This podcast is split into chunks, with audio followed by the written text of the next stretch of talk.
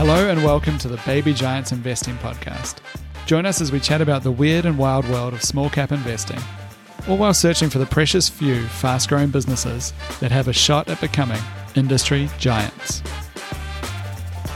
This podcast is for entertainment purposes only and should not be relied upon as a basis for investment decisions. Podcast guests and their clients may maintain positions in the securities discussed in this podcast. Hello and welcome to the Baby Giants Investing Podcast. My name is Matt Joss. Today joining me we have my esteemed co-host Andrew Page. How are you doing, Andrew? Oh, I'm very good, sir. Esteemed once again. Esteemed, I like it. And we have this time joining again Kev Fung. How are you going, Kev? Matt, doing really well. Glad to see you guys again. Missed you both. Good to have you back. I missed you too, Kev. Good to have you back. Good little break. Excellent.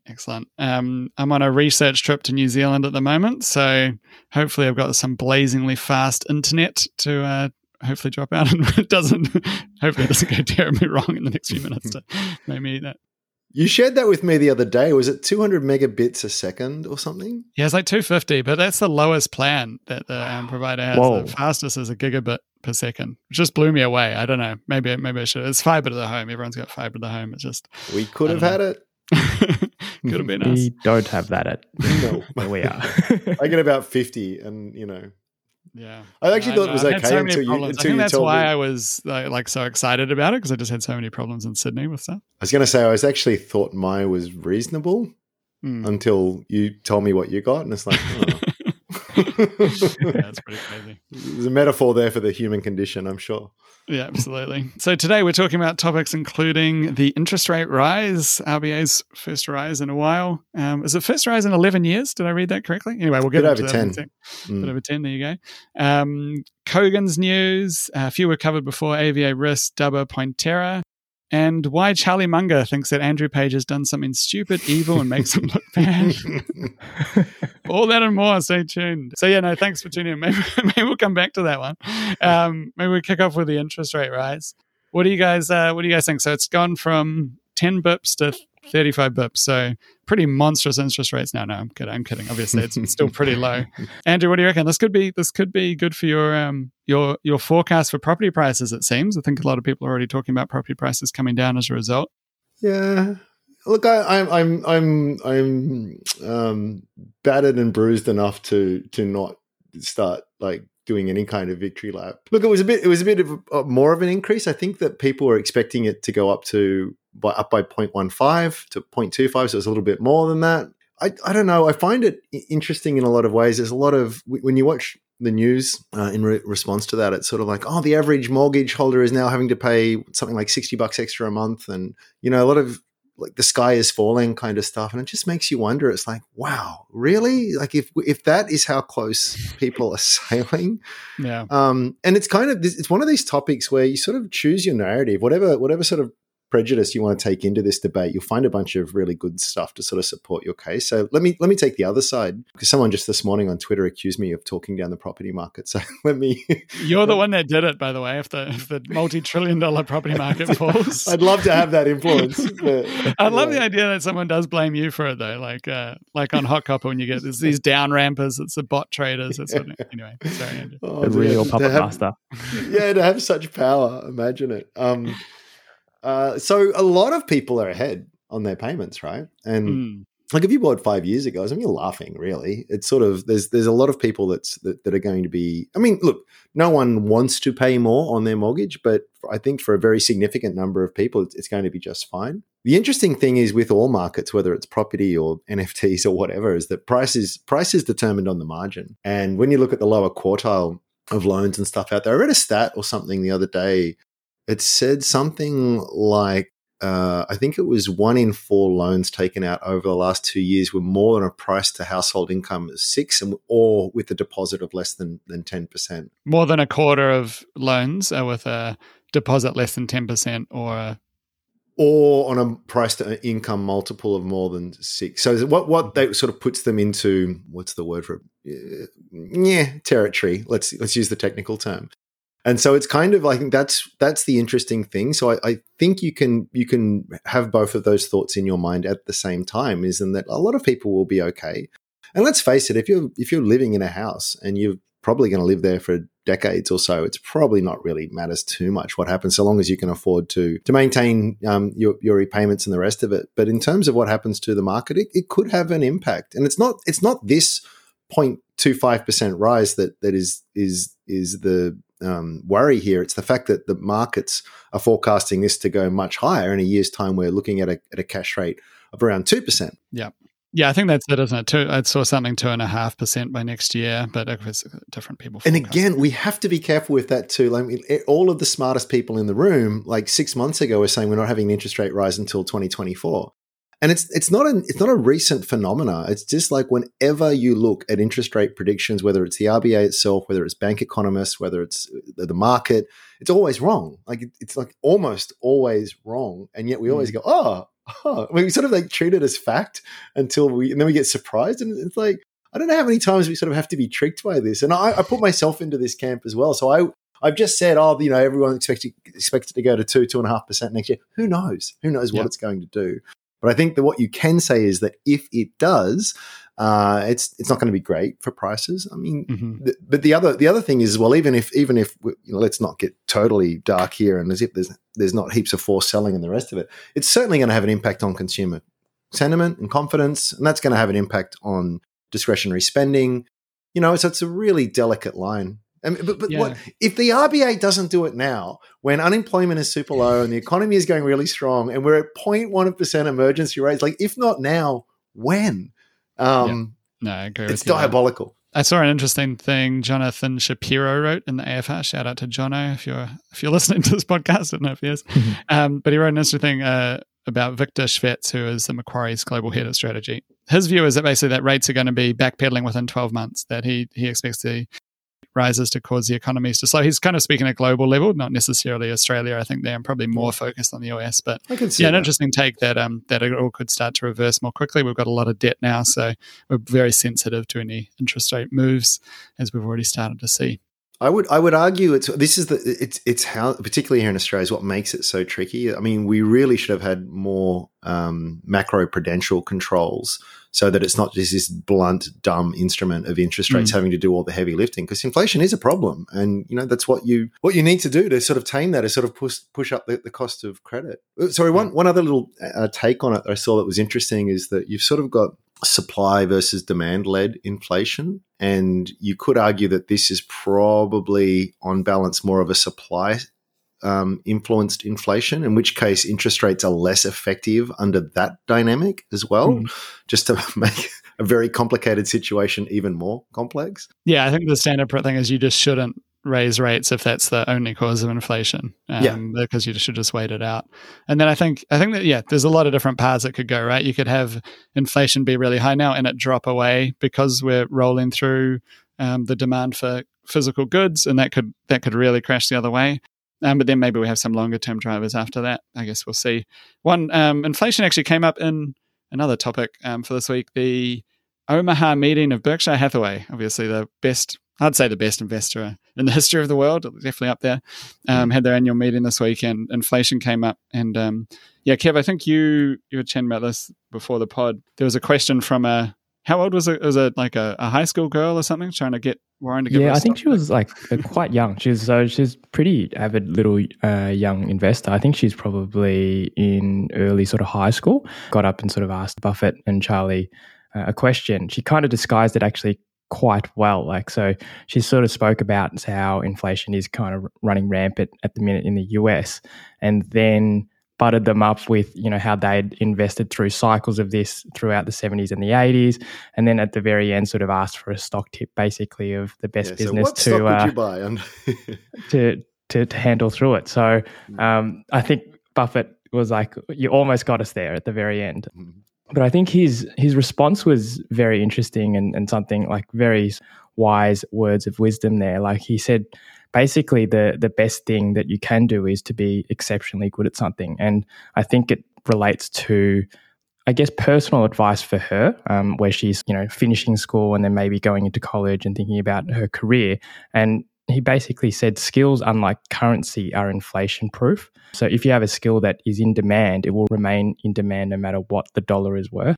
And he used an example of being sort of basically the best doctor or the best lawyer or the best trade in town, right? Like if you're the best person in a suburb or a city or whatever, like your skills are always going to be in demand, and therefore it kind of protects you against inflation in a lot of ways. And then he sort of related that in towards like just exceptional businesses as well. So like when you are investing in a wonderful business that, you know, is the top dog, is dominating a market, consumers are going to demand that regardless of the performance of the dollar. And I think that's a really good lesson for not only sort of career advice, but sort of investing circles like us.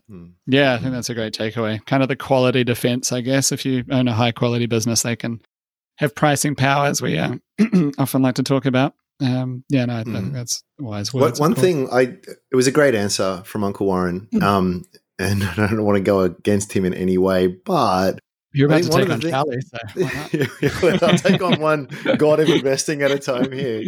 I guess you can't argue with it, but it's like saying, you know, to be the best golfer, you just need to hit lots of birdies and eagles. Like, yeah, okay, that's true. And I do feel for imagine a lot of people in the Rust Belt of America, you know, don't have just financially disadvantaged, socioeconomically disadvantaged. It's just like, it's all good and well to sort of say that, oh, just be the best doctor in the village and you'll be fine. It's like, okay, through genetics or social situation or whatever, it's just, it's not, yes. Is he wrong? No, he's not. He's absolutely right. But at the same time, not everyone in the world can be the best at everything. And I guess I'm coming at it more from social perspective here, but I do feel for those people who may not have the opportunity to be the best at something. They're going to get screwed over in that kind of environment. It's a good point, man. Probably could chat a whole episode on just that, but I think you get into politics pretty quickly. Oh no, it's also like how the world's changed too, because it used to be you could be the best person in your village, and that would be awesome. And maybe even if you're the second best, you'd still have work. But now the village is the world for a lot of things, right? So if you say you want to be a YouTube influencer, for instance, you need to be the best YouTube influencer, or like up in that top 0.1%, basically, because the whole world now is one village for a lot of professions. It's not. Well, imagine if there was only five finance podcasts in the world, including us. Yeah. I mean, we would all be multimillionaires. We'd be number one, yeah. It turns out there's 400,000 finance podcasts. Yeah, yeah. So it's sort of to your point, right?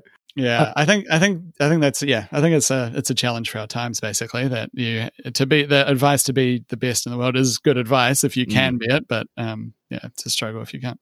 Yeah. More on that point, I think probably a couple of years ago I read on Twitter, like it kind of defined this point of being just the best at something in a bit more detail. I think it's finding that intersection of almost like two things, and they actually used Buffett as an example, and I thought it was pretty interesting.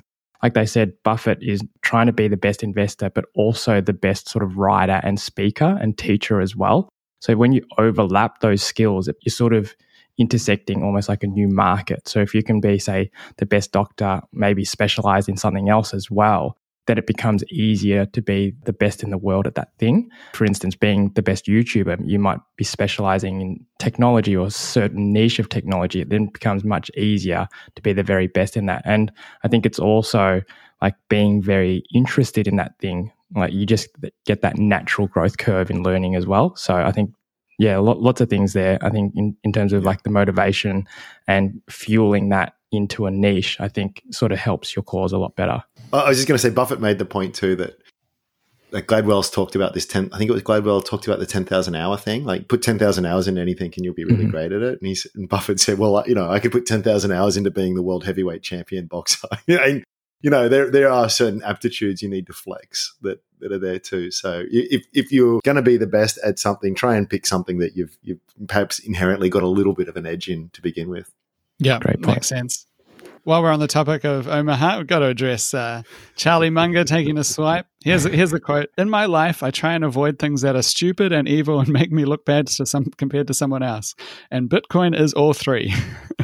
In the first place, it's stupid because it's likely to go to zero. It's evil because it undermines the Federal Reserve System. And third, it makes us look foolish compared to the communist leader in China who was smart enough to ban Bitcoin in China. Andrew, your response to Charlie in this. So So here's the thing. Like, when Charlie talks, I'm the first guy to listen, right? Like what idiot just dismisses this legend of investing and this polymath just out of hand? Not me. But the thing that frustrates me a bit with Charlie and Bitcoin is that he does a lot of hand waving. Oh, it's stupid. It's going to zero. And that's it. Yeah. No. Like, I'm really, really interested in your bear thesis. I really want to know. I'm not. You know what I mean? It's just like, but yeah. It's not. It's just like, it's stupid. I haven't heard him unpack it, basically. And everyone laughed at the Berkshire Hathaway meeting. Ha ha ha ha. You know, and just, you've got to go further than that. It's as equally dumb for a Bitcoin maxi to go, I don't know, it's going to $1 million per coin, and then just stop there. Like, yeah. Well, you've got to explain. So that would be my challenge to Charlie. And look, I'm sure he does. I'm sure he's got some really well-rounded thoughts on that. I don't know if you guys have found it. I've not been able to find it. So if anyone's listening and they know what Charlie's, if he's ever offered any deeper thoughts on it, I'm all ears. I want to know. But yeah. but just for him to hand wave and say it's stupid is not enough for me. There's also it's also kind of a weird comment around. I think he just really likes China, like in the communist leadership there. Yeah. Like, I'm surprised how often he's given them a free pass on stuff. I remember, I think we talked about this before on the pod, the event where we were at, where he was like praising the anti-corruption efforts, where like you kill people that are corrupt or something, and he was like, yeah, that's really good. It's like, that's really great. And it's also too, it's like, let's I don't know. I feel as though I've said this before. I feel as though he's just fundamentally wrong on China. It's like, yeah, they've chased out. It's like with we talked before, Matt, about Russia. It's like, yeah, there's always these corruption crackdowns when it's politically expedient for those that can leverage that, who themselves are incredibly crooked and corrupt. You know, it's not like anyone's getting rid of corruption. We're just using corruption as a tool to get rid of our political opponents. So and Charlie's he's not covered himself in glory in China. I just feel as though he totally underestimates that sovereign risk, for me personally. Yeah. So Charlie Munger, bottom line, Charlie Munger's wrong in two major ways. All right. If we could get CNBC to do the cover, Andrew Page says Charlie, like that's going to happen. Maybe jumping around a bit to something. I don't think we've talked about this one on the pod, correct me if I'm wrong, but Kogan, I don't think we've done a full episode on it, had some news over the last week or so. This is one that's kind of round-tripped and has gone, become a darling during COVID, got up to $25, now trading, I think, around $370 or so. Is down again on this news. And the news is basically sales have gone backwards. Sales are down about 3.8% year over year. Kogan's still talking about its 2-year CAGR, which is getting a bit of flack for, which is 19% growth over 2 years. I think a fair question, can they keep using CAGR, or do they need to just start talking about numbers probably from this one going forwards? But yeah, so a big kind of round trip in terms of the market's affection for the stock, similar to other stocks we've seen, commerce stocks like Redbubble and Setia, frankly. I guess the other news this time, negative on EBITDA, gross profit down about 11%. There's another big inventory build, so they were expecting more growth than came through. Active customers were only up about 3.6% year over year. So yeah, I guess it's just a challenging environment. I mean, in some ways, you look at it and you think, the multiple now is probably the lowest on a price to sales it's been over several years. The business is twice as large as it was before the pandemic started. Maybe this is a much larger business, closer to scale, etc. I guess the difference now, it's harder to own it when you can see it going backwards, right? Like, at what point does it return to growth? Has it kind of penetrated as much as it can?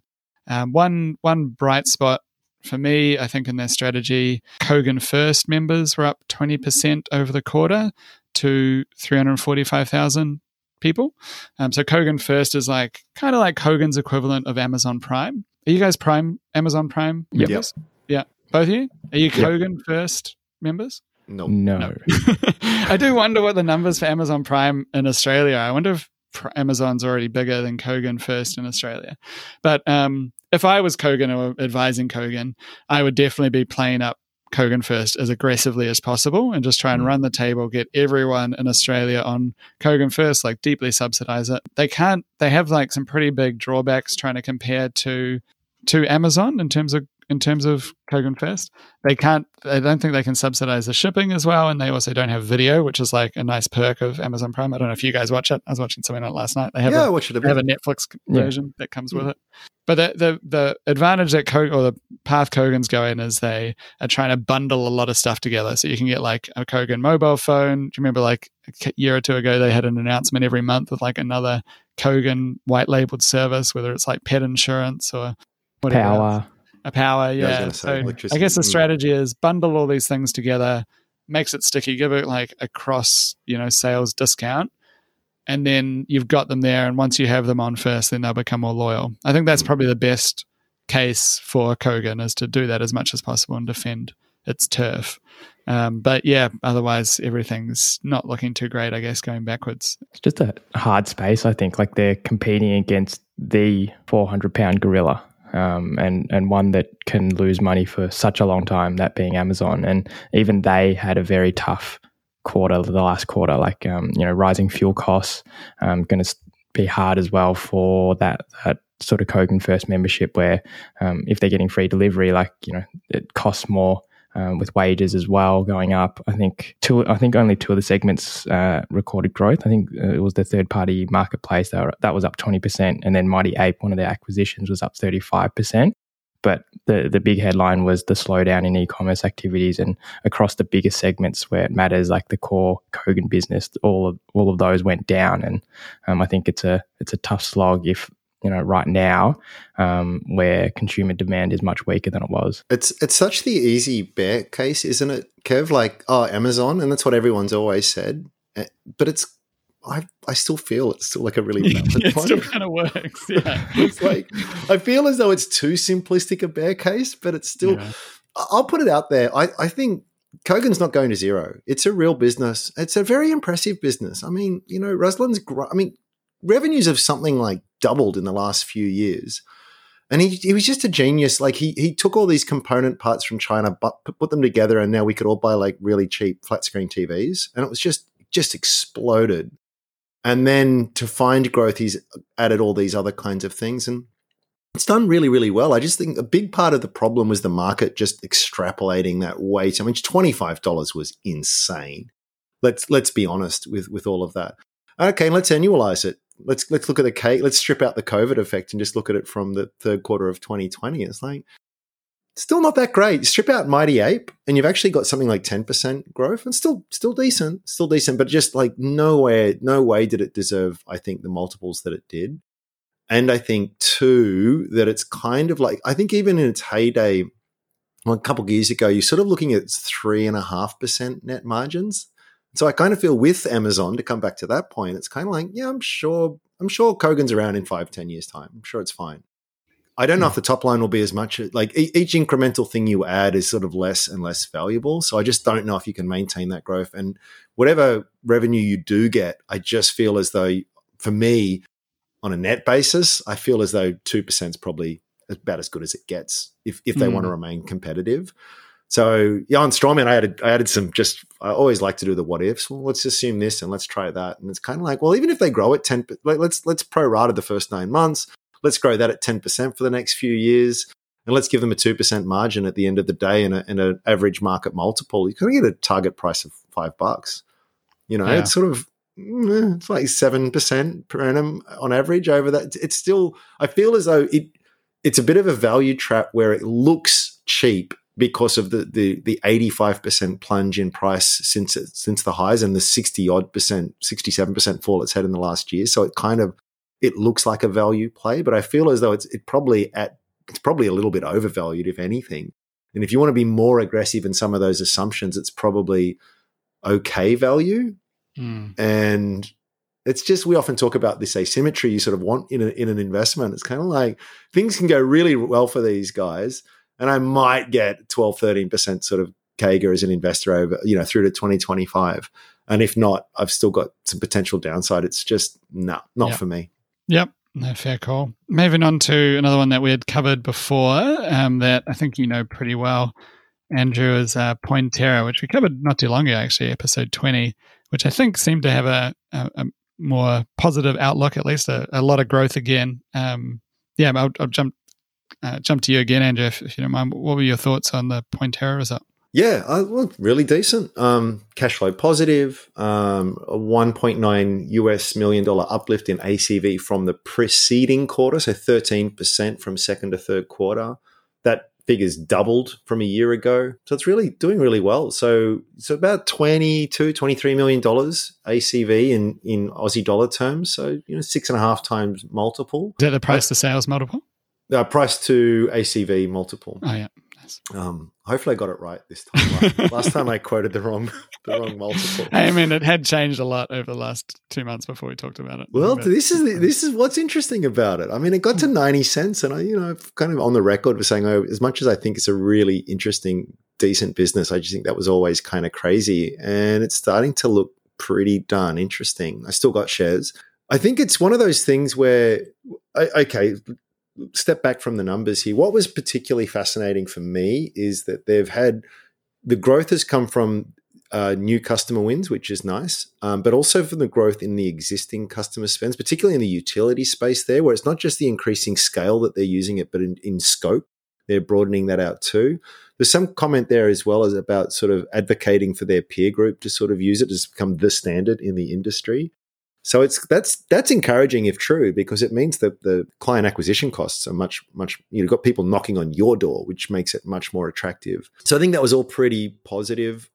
It doesn't look hard because it's such a low base, which is why the numbers are so low, but it doesn't seem hard for them to sort of add 10 to 12 million AUD in ACV, lots of acronyms there, over the next few years. I'm still pretty confident that this is a $50 million revenue business around FY25 or so.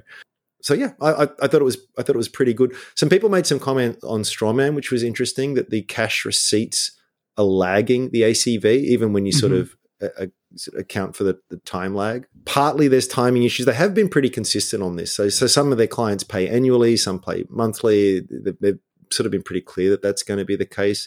I think a lot of the recent implementations have sort of deferred a lot of cash being transferred as all the data is uploaded to their cloud, et cetera, et cetera. So, but it is something to watch. I think people were right to sort of notice that. But all in all, it seems as though the thesis is playing out pretty well.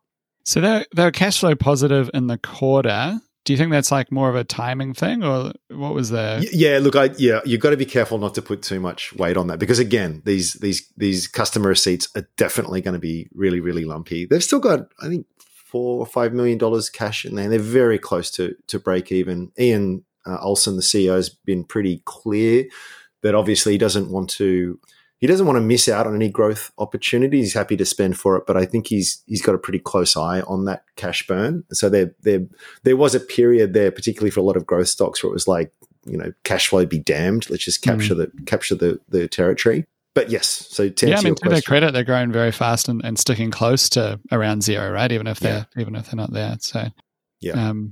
Which is what you want to see, particularly in this current environment. Their cost of capital is a lot more now than it was at 90 cents, obviously. Yeah. Arguably, they should have done a huge raise at that point. I say it every time, man. I don't know why more don't. I think it's valuating even if you're a shareholder. Obviously, it's going to annoy you if you just bought at 90 cents and they do a capital raise at 80, but it's probably, frankly, it's even in that person's favor, because the valuation after that, they have a lot of cash. So it does depend what shareholders you bring on. If you bring someone who's going to flip it and dump it can trigger things to go the wrong way. But I think that's fair. Yeah. One company that isn't so close to break even that we have covered before as well is Dubber, which we covered back in episode 13. If anyone wants to go and dig into the deeper analysis of it. Yeah, Kev, you took a bit of a look at this one. What were your thoughts on the quarterly result? Yeah, I think it's a good segue as well that you just mentioned, because Dubber is a business that they did raise a whole bunch of money when the valuation was flying a lot higher than it currently is. Like, I think shares are around sort of $1.07 at the minute, so it gives it about a $325 million market cap. But I think earlier in the year, it was like $3-4. I think they got up to maybe even higher. But I think the key things from the latest quarterly was... Sorry, they have 100 million or 97 million of cash at the end of the quarter. Yeah, so they raised 110 mil back in July at $2.95. So it's the shares are down a lot since then, but the business is well capitalized. 100 mil of cash should keep you going for a while, right? That's a totally, big totally. Right. Yeah, so they burnt about 10 million in the latest quarter. That's on top of about another million in CapEx as well.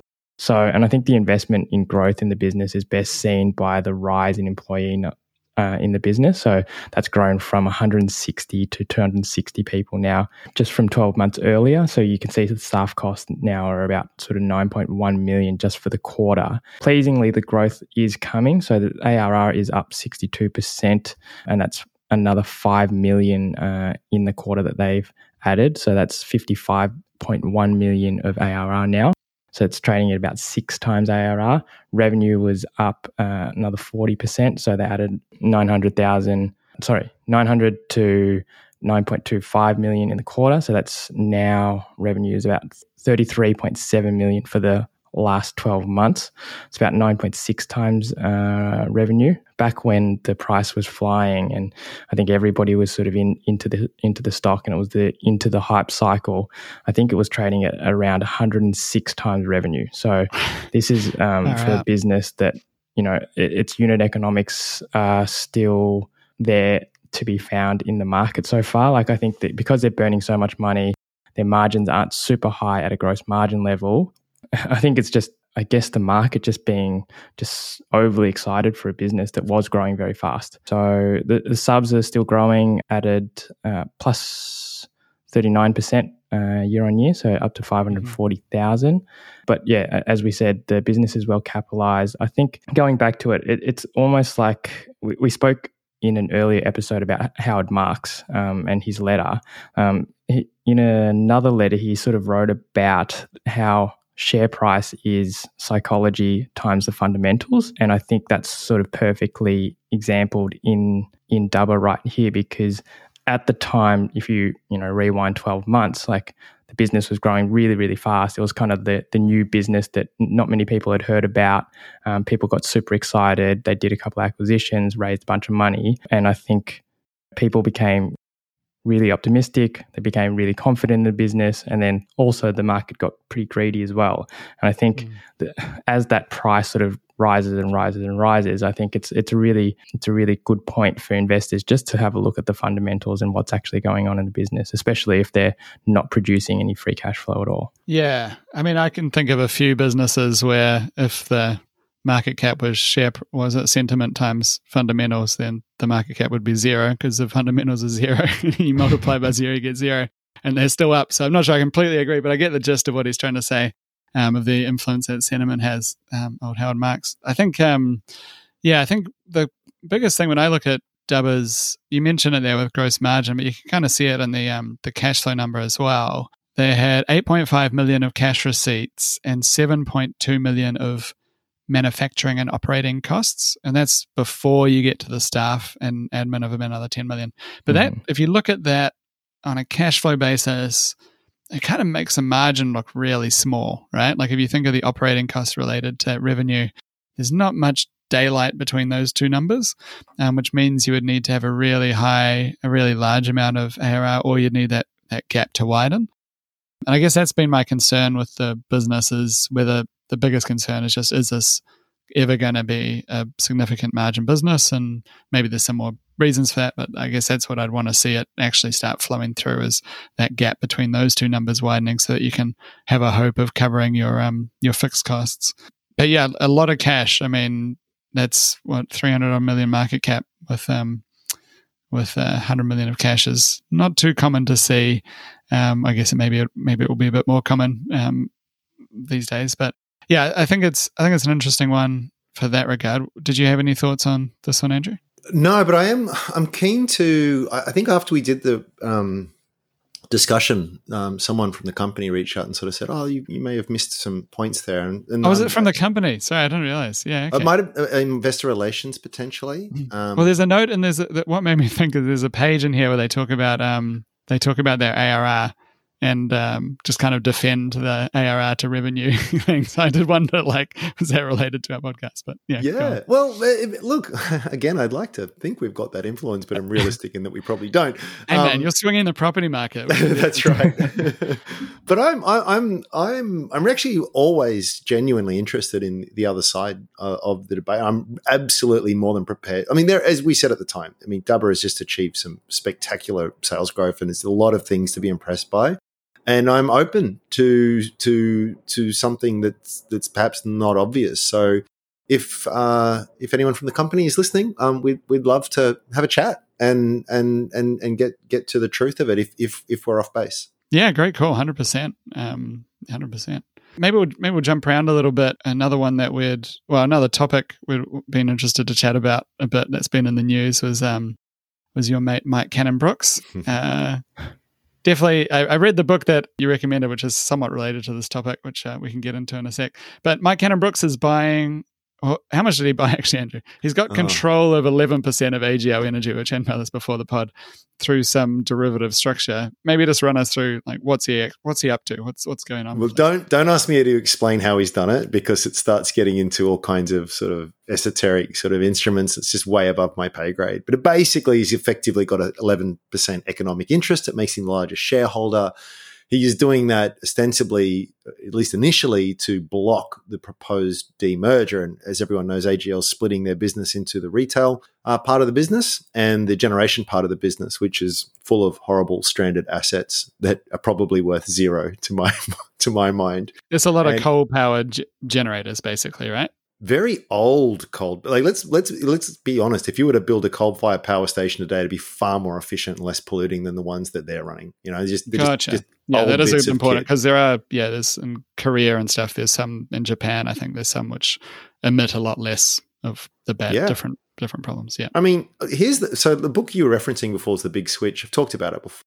I mean, you feel as though you get dragged into some ideological sort of climate debate in it. And I just want to, right at the start, put that aside, because the point of the book and the point where Mike sort of coming from is like, forget all of it. I mean, let's not forget it. It's kind of important for life on Earth, but, you know, let's forget about it, because the reality is that given the cost of generation from renewables and everything, and the direction of that slope, it's already more cost effective on a pound for pound basis. And likely to end up being far more cost effective. So his argument is that an integrated AGL is able to transition away from this much quicker, is able to deliver power much more reliably, much cheaper, and much cleaner. And he's like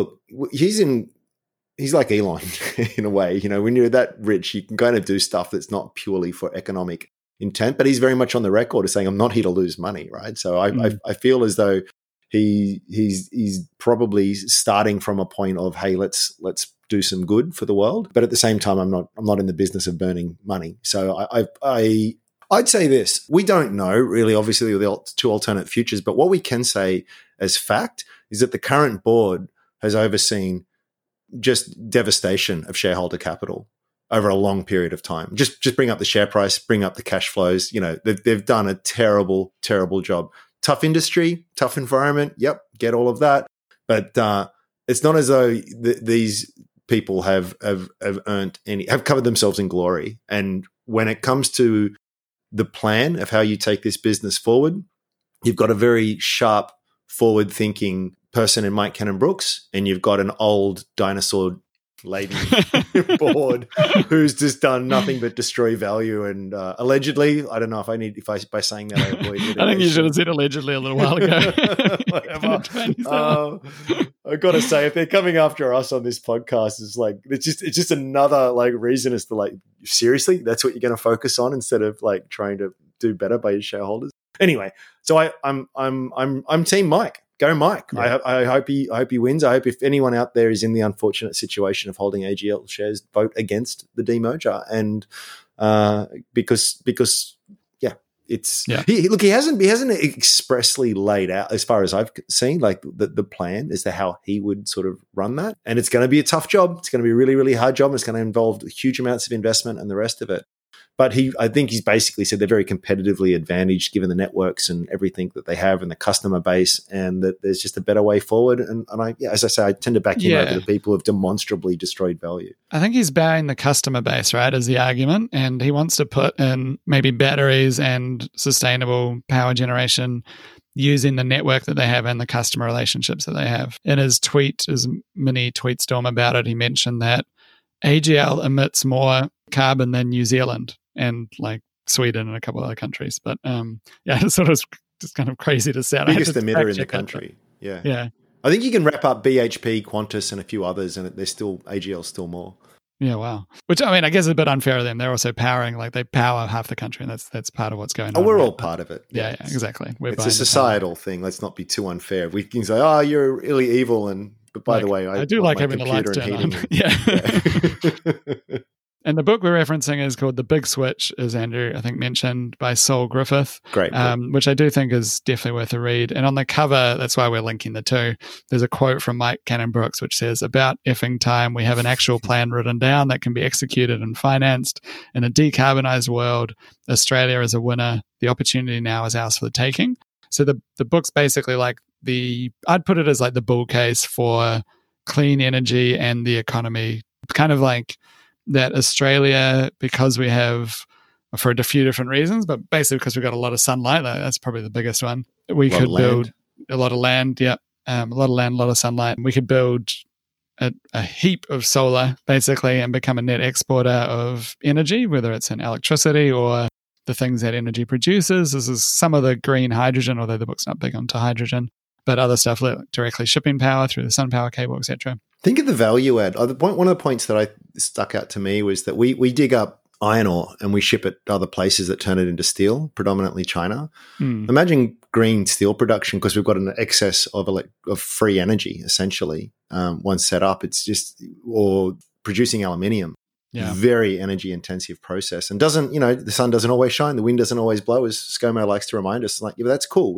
But when it is, we can make these metals in a way that gives us a huge comparative advantage over other economies. So we could, instead of just sort of digging up the bauxite and raw materials and letting other people capture most of the value add in that chain, we could be doing it ourselves. So there's a very strong environmental angle to it all, but again, forget that. There's just money to be made, and we as a nation could be so much stronger, more secure, richer if we just embrace it and make the big decisions. And that's why I like Mike. Like, he's great.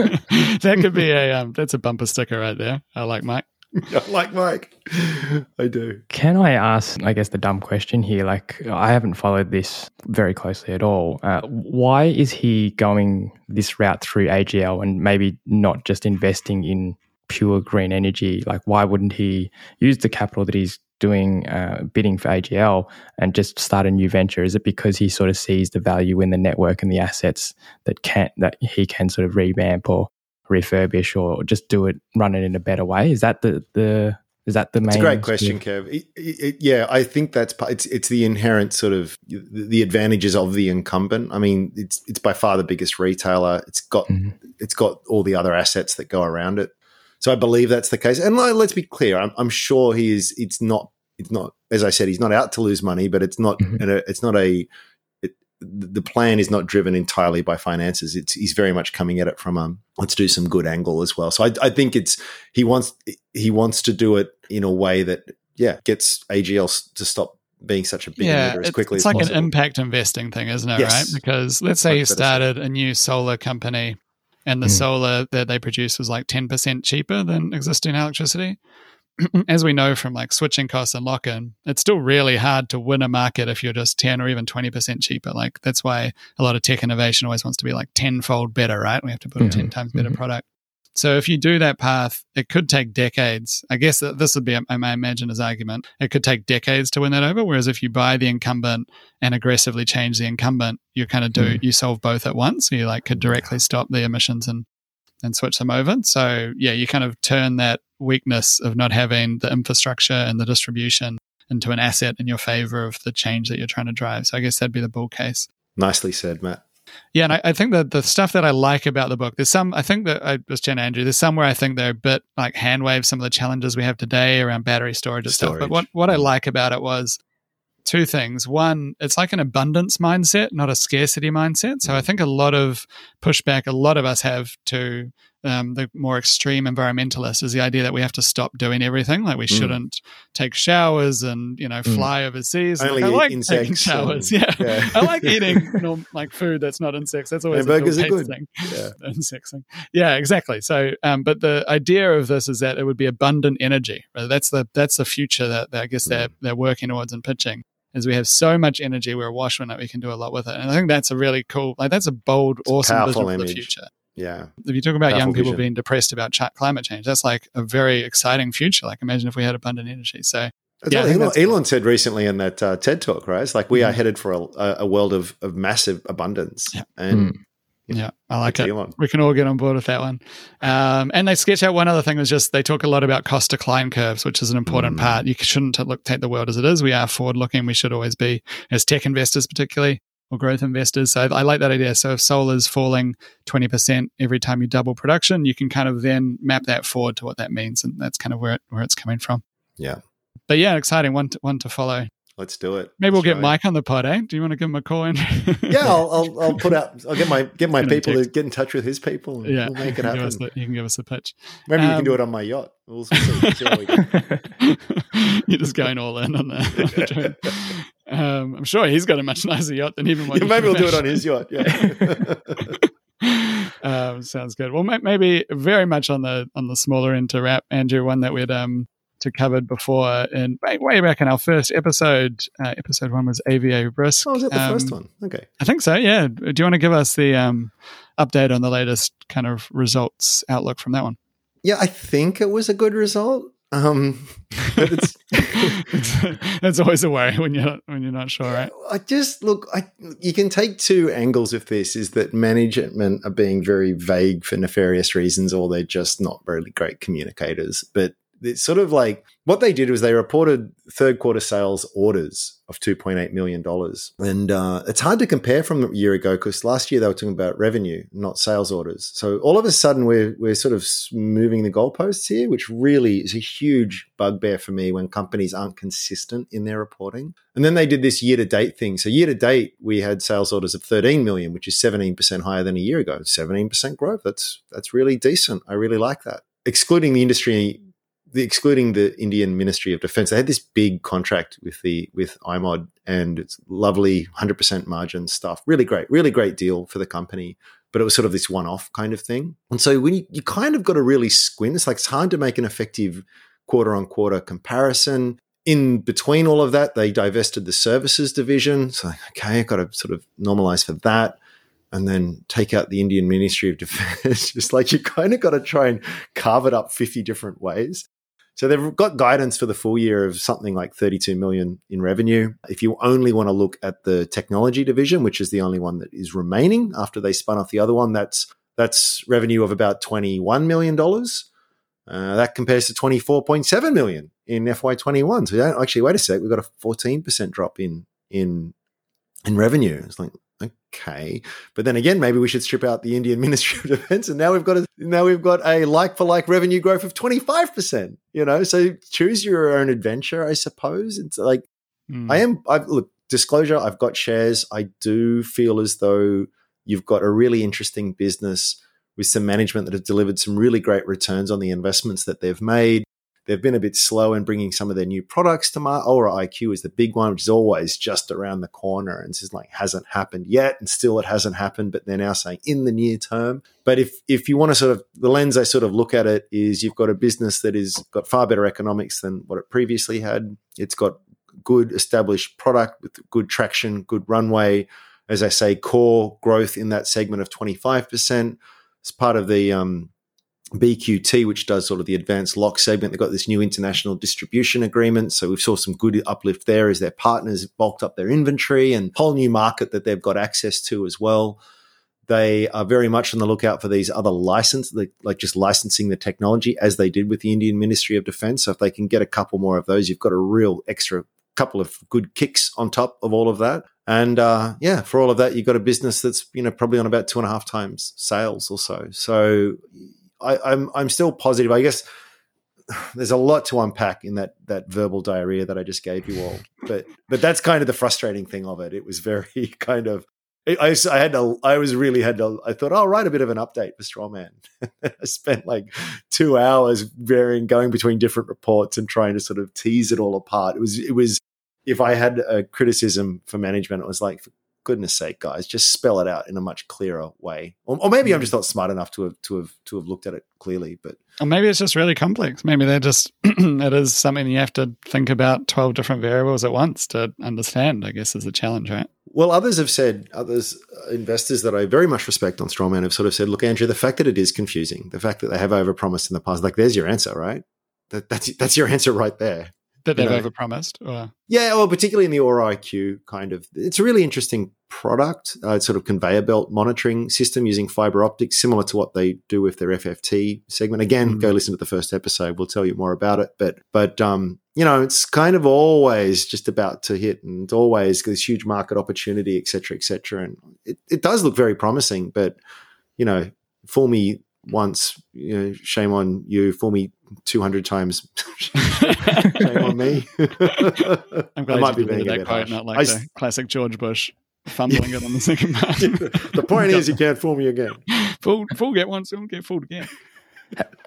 Quick one. Have they sort of mentioned why there has been a delay with that product launching? So they're doing it in. They've got a big mining partner that they're looking to do it with. They've got these fire control systems along these conveyor belts that use fiber optic. So one of the cool things about the tech is that you can use existing fiber. You don't have to lay fresh fiber to be able to implement this system. And these systems will detect breakages and that. So it's huge potential cost saving. And, you know, when one of these conveyor belts goes down for a mine, it just costs so much money. So they're very, very big return on investment potential for them. But the person they were working with said, hey, it'd be better if you could sort of integrate it with all of that.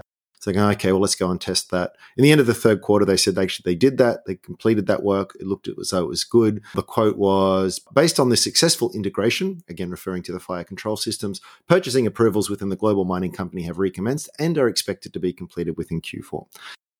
We will see. Yeah. Yeah, I mean, it says something, I think, when, you know, professional investors are struggling to understand all the moving parts, how hard it is for, you know, an individual who's got a full-time job, not looking at this as much time as we do, to try and unpack it. I've looked at it a couple of times. I've come away just, it's so complex for me to get my head around. And I do think there's something to simplicity. It's kind of a more generic statement, but just a quote that I really like. I'm not sure I'm quoting exactly, but is simplicity scales. So it's just so much easier to build a business that is repeatable and growing. I know that the kind of, this is more like a value style investment, right? So it's not so much about growth, but just that once you have something that's really simple and repeatable, it's so much easier to build a process around it and scale it up. And it can be easier for investors. The flip side is sometimes complex things can work out great because everyone's too afraid of it, and that's where you can have opportunities as well. But I think that's where I rationalize it to myself, and whether I'm doing it reasonably or not is up for debate. But it's kind of like within that complexity that is the potential as to why the market is missing the opportunity. Yeah. Whether that's true, whether it should be the cold hard slap on the face to say wake up and, you know, go. Time will tell. Yeah, absolutely. Well, maybe we wrap it there. Gents, that was a great episode. Thanks everyone for tuning in. If you enjoyed the podcast, we'd love if you left us a 5-star rating on iTunes. And if you had any questions or thoughts, feel free to drop us a line. You can email us at babygiantspodcast@gmail.com or on Twitter at babygiantspod. And if you have any questions, aside from like a company to cover, if you have any, maybe we do a mailbag episode if we go to get a few questions coming through or something like that. Thanks very much for listening, everyone. Great to have you back, Kev, and great to chat again. Cheers, guys. Great to chat. Cheers.